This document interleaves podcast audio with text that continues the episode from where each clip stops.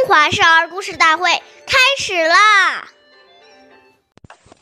亲爱我，孝何难；亲赠我，孝方贤。父母亲喜欢我，做到孝顺并不难。父母亲不喜欢我，或者管教过于严厉时，我还是要孝顺他们，而且还能自细反省检点，做得更好。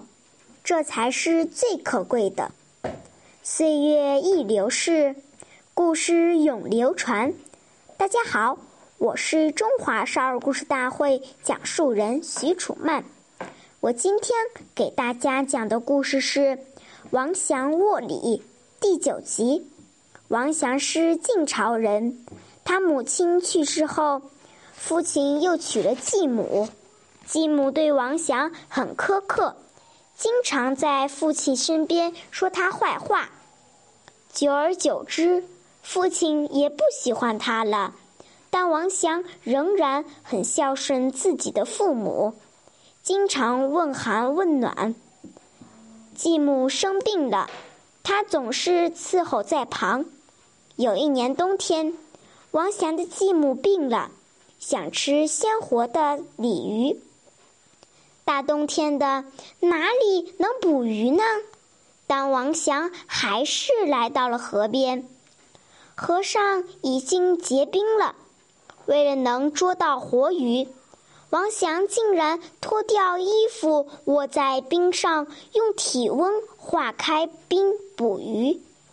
真巧，两条鲤鱼一跃而出，他不知有多高兴。王祥的孝行感动了继母，以后继母对他也格外关心起来。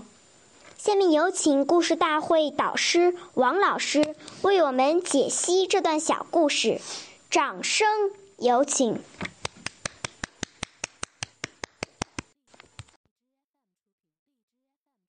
好，听众朋友，大家好，我是王老师。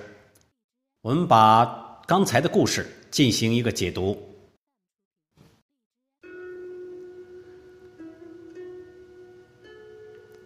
父母即使不辞，也不应成为自己不尽孝的理由，因为父母给予生命，并将我们抚育成人，这个慈德太大，做儿女的用任何方法都无法回报的。但是。父母身上可能会有缺点，作为儿女，应该感恩父母的养育之恩，而加以包容，不可以以此作为自己不孝的理由，这是功利观，而非道义观。人伦之道的关键是先尽自己一方的责任，而不能以他人尽责与否。作为我们是否尽责的前提条件，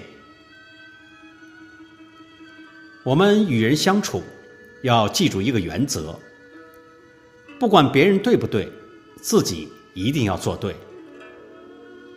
无论是父母还是身边所有的人，纵使他们用不对的态度对我们，我们依然要用对的态度去面对他们，不然。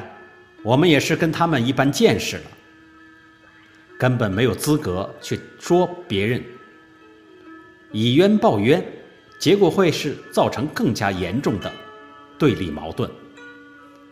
我们要相信，精诚所至，金石为开，这样才能上演人生一出一出的好戏。